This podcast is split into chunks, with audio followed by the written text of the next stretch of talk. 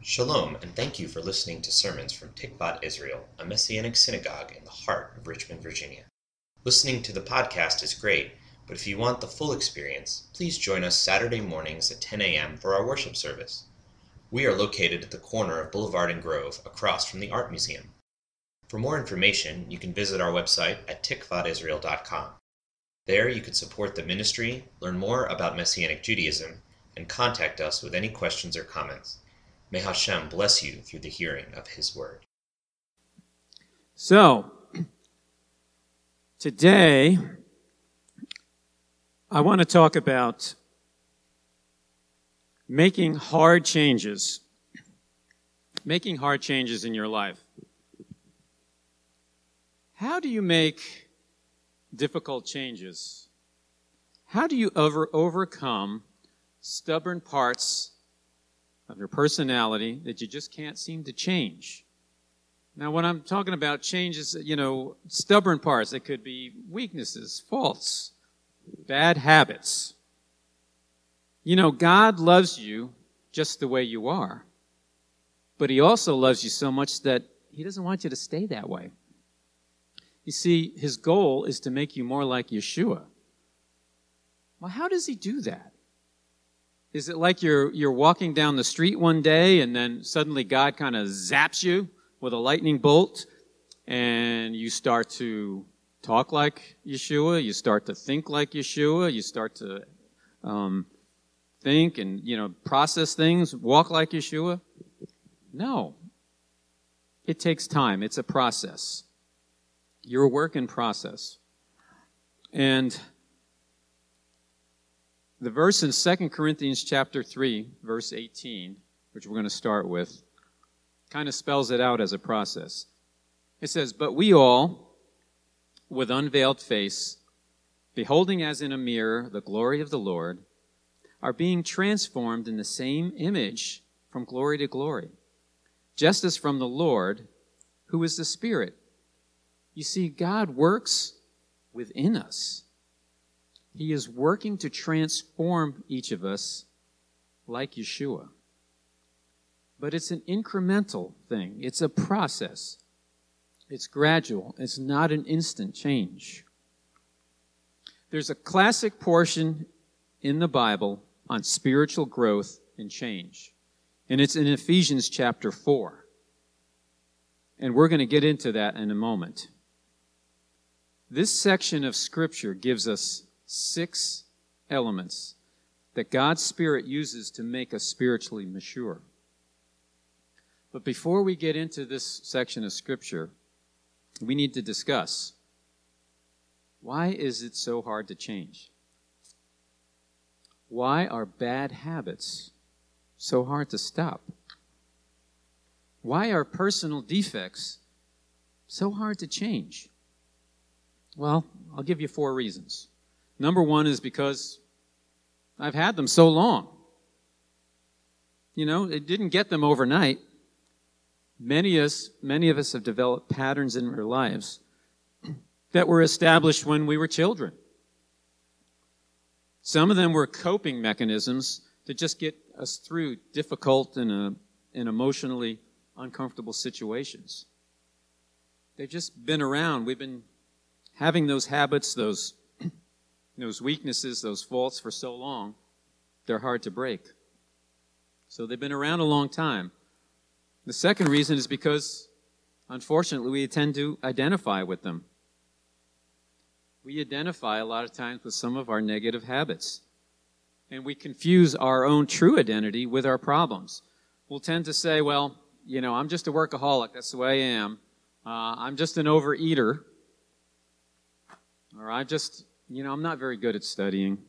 I have trouble studying. I I, I can't concentrate.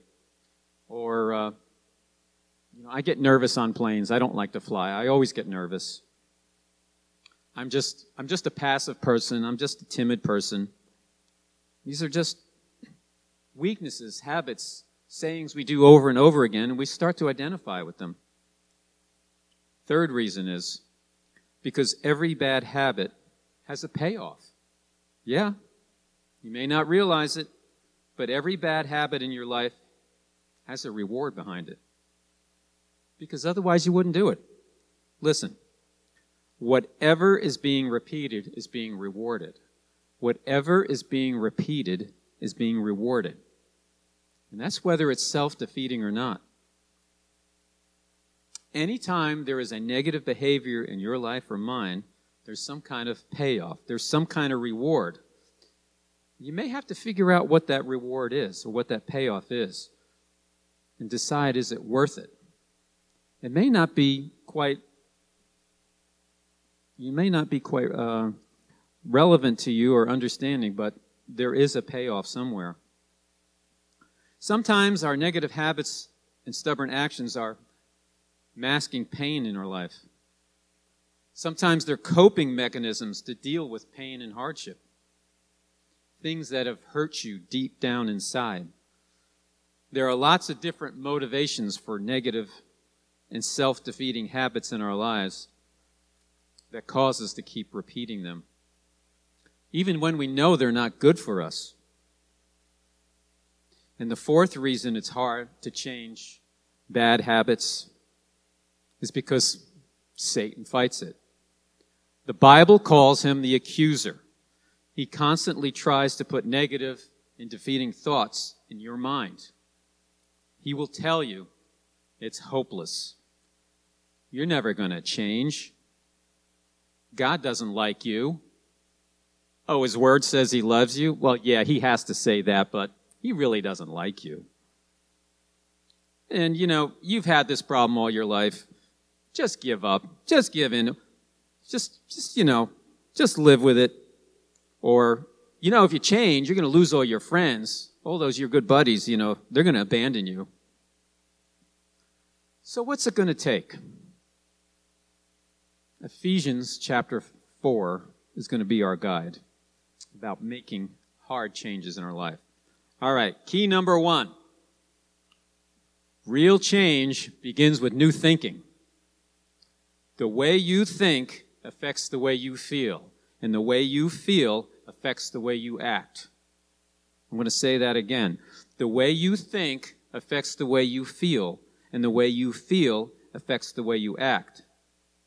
That's why if you want to change the way you act, you got to start with the way you think. Because when you change the way you think, it'll change the way you feel. And when you change the way you feel, you'll start to act differently. The battle is won in the mind.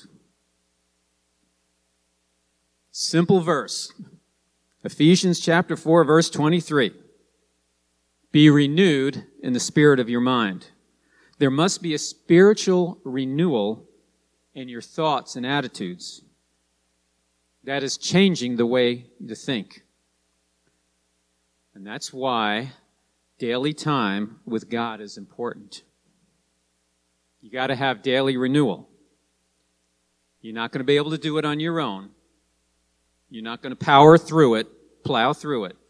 You need the Holy Spirit of God in your life.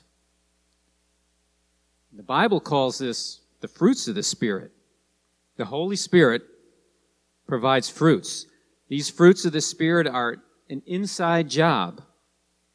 What are the fruits of the Spirit? Love, joy, peace, patience, gentleness, goodness, and self-control. You can't change this on your own. You cannot change yourself to be like Messiah on your own strength and power. To really change, you have to stop thinking like the world thinks. Ephesians four, verses seventeen through nineteen. And this is reading in the Complete Jewish Bible Version. Therefore I say this, indeed, in union with the Lord, I insist on it. Do not live any longer as the pagans live. Do not live any long, longer as the unbelievers live, with their sterile way of thinking. And I saw, I read that, sterile way. What is that? It's, there's no life in it. There's no life. Their intelligence has been shrouded in darkness, and they are estranged from the life of God because of the ignorance in them, which in turn comes from resisting God's will. They have lost all feeling, So they have abandoned themselves to sensuality, practicing any kind of impurity, always greedy for more. So what's the apostle Shaul, of course, who wrote this? What is he saying? He said, don't live the same way as the ungodly. They're confused. Their minds are closed up. They want to listen. They got their own thing. They said they don't want to hear anything else. They don't want to listen to God. They're estranged from God. They don't care about right or wrong. Do you know that usually doing the right thing can be totally opposite from what the world thinks?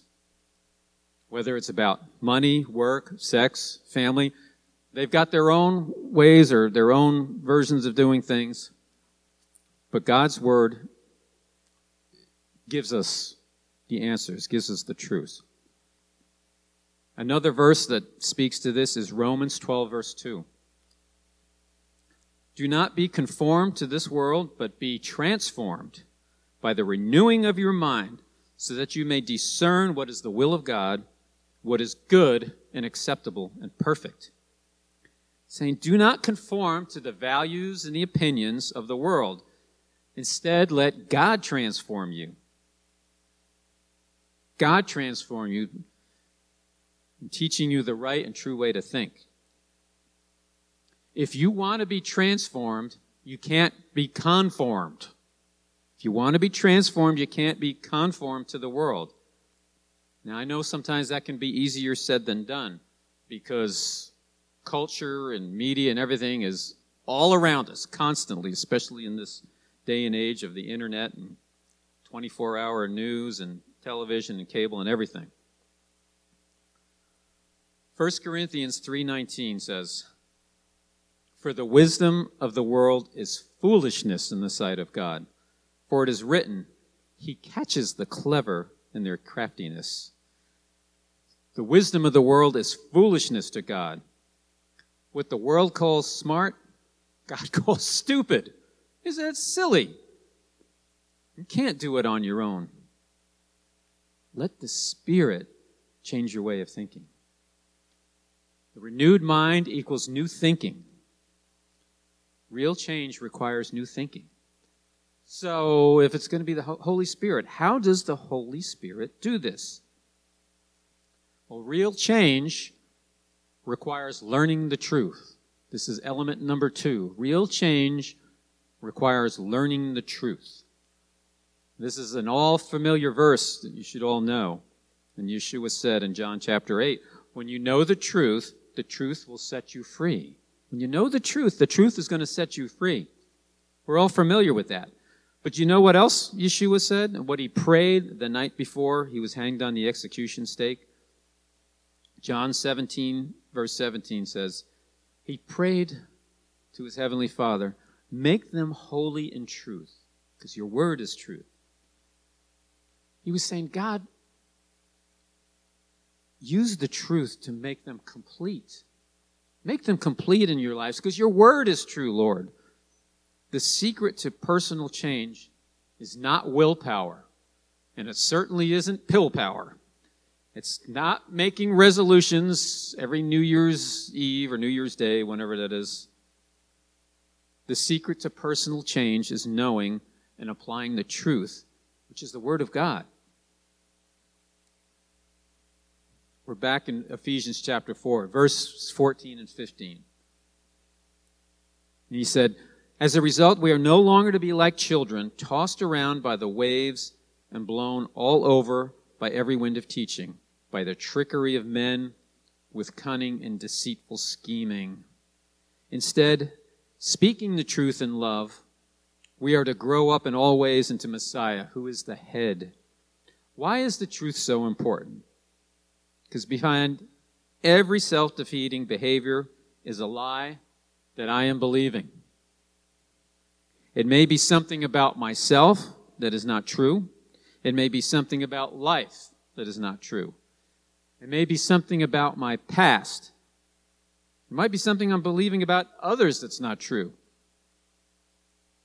I may be le- believing a lie about God. I may be believing a lie about the future. Yeshua said, he said, I am the truth. Yeshua is the truth. Ephesians four twenty-one. If you really listen to him and were instructed about him, then you learn that since what is in Yeshua is what? Truth. The more you get to know Yeshua, HaMashiach, the more truth you have in your life. The truth is in him. The truth is in God's word. That's why reading, studying, understanding, putting his word in your life is so important. Here's another familiar verse to many of you. Second Timothy three sixteen and seventeen says, all scripture is inspired by God and useful for teaching, for reproof, for restoration, for training in righteousness, so that the person belonging to God may be capable, fully equipped for every good deed. See, the Bible shows us the path to work, walk on, shows us how to walk. It'll tell us when we're off his path, and it tells us how to get back on the path when we are off. It shows us how to stay on the path. Real change requires learning the truth, and the truth is in God's word.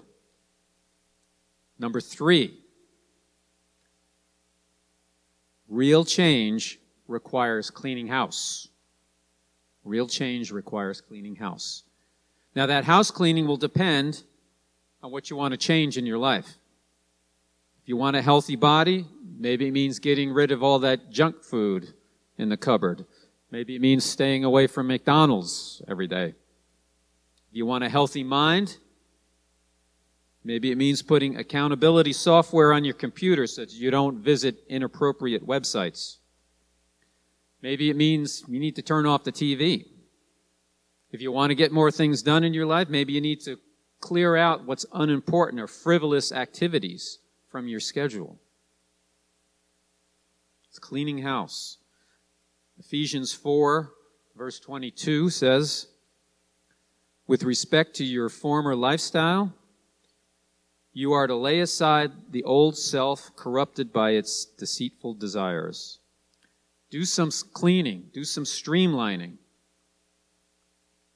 Another verse from in Hebrews twelve one says, therefore, since we have such a great cloud of witnesses surrounding us, let us also get rid of every weight and entangling sin. Let us run with endurance the race set before us. Can you imagine running a race with a bunch of heavy stuff, you know, carrying extra weights? You know, if you're if you're competing in the race, do you want to wear like heavy shoes and all this heavy stuff? And I said, no, a runner wouldn't do that. They streamline, they get rid of the junk. Same thing with uh, like competitive swimmers, right? They wear these special suits that are streamlined. They even shave their body hair. Yes, even the guys do, because they don't want anything to slow them down in the water. It's getting rid of everything that you don't need, everything that's superfluous. It's cleaning house. Getting rid of every weight and entangling sin. That's cleaning house. Lightening the load. Getting rid of the junk in your life.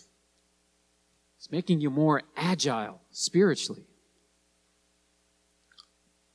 Number four, real change requires honest community. Now, there are some things in your life that can be very difficult to change on your own. You're going to need support. You're going to need a small group, a havara.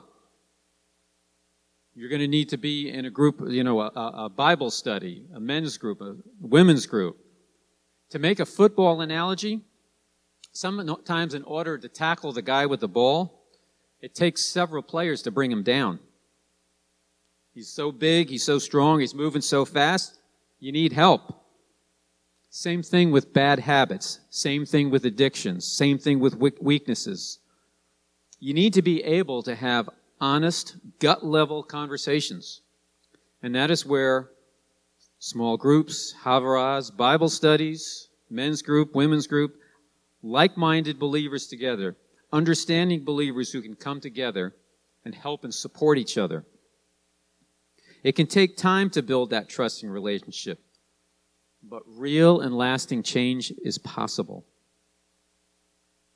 Ephesians four twenty-five says, "So lay aside lying, and each one of you speak truth with his neighbor, for we're members of one another." Hey, we're all in this together.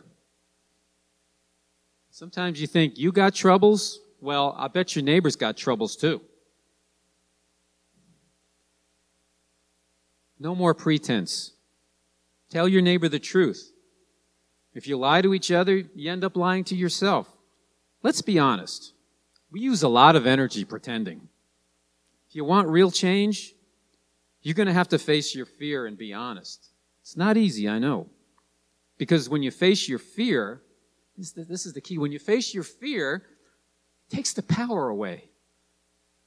You have just taken the enemy's power away. That fear that's trying to hold you into that, you've just taken his power away. Our biggest impediment to real change can be our just trying to look good. But the real honest truth is we've all got issues. We've all got troubles. Here's another verse. Ephesians four and verse thirty-two.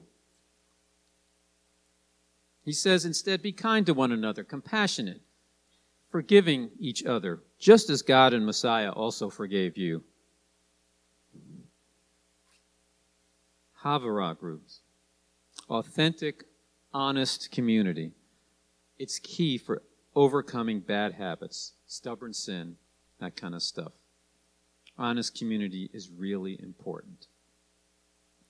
Number five, faster change requires coaching. If you want faster change in your life, a coach, a tutor, a trainer, someone who can check in on you, help you, someone who can mentor you. This principle is found in the Bible. Joshua was coached by Moses. Elisha was mentored and coached by Elijah. Yeshua sent, certainly mentored and coached his twelve talmidim. And Paul mentored and coached Timothy. What did Paul say to Timothy in chapter two, verse two of Second Timothy two two? Says, "And what you have heard from me among many witnesses, entrust to faithful people who will be able to, who will be capable to teach others also." See, Paul said to Timothy, I want you to take the things I taught you and pass them other onto other faithful men and women who will then pass them on to still others faithful men and women. I've had spiritual coaches in my life, and they have helped me over the years. And that has enabled me to pass things on to you. Sometimes it takes coaching. And number six, real change requires faith. You have to believe that you can be different with God's help. You have to believe that you can change with God's help. You have to believe that God can transform you. Ephesians three, verse twenty says, "Now to him who is able to do far beyond all that we may ask or imagine, by means of his power that works in us." God is willing and able to do big things in your life. With all these keys to change, all these six keys, ultimately, you have to believe God can do it. It takes some faith.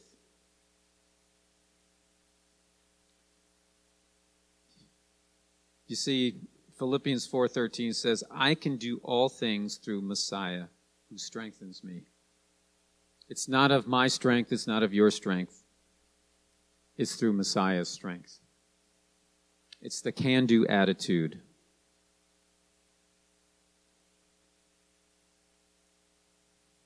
Yeshua said in Matthew nine, verse twenty-nine, when he was healing this person, he said, "According to your faith, let it be done to you." You know, Rosh Hashanah is around the corner. You get to choose how much change, how much you can change this coming year. You get to choose how God blesses your life. You get to choose how many character qualities are strengthened How many bad habits, how many defects are weakened in your life? Because he said, according to your faith, it will be done unto you. If you want to have change in your life, you've got to start with your mind. You've got to let the Holy Spirit change you. How? Getting in the Word every day. Let His truth change you. You need to be in a group. You need to be in fellowship. You need to be with like-minded believers. It's not going to happen on your own. You can't do it on your own. You're going to need a mentor, a discipler, an accountability partner. And then you have to believe that change can happen. The things in your life that you never thought could change, they can change. That is what it means to rethink your life. Shabbat shalom to me.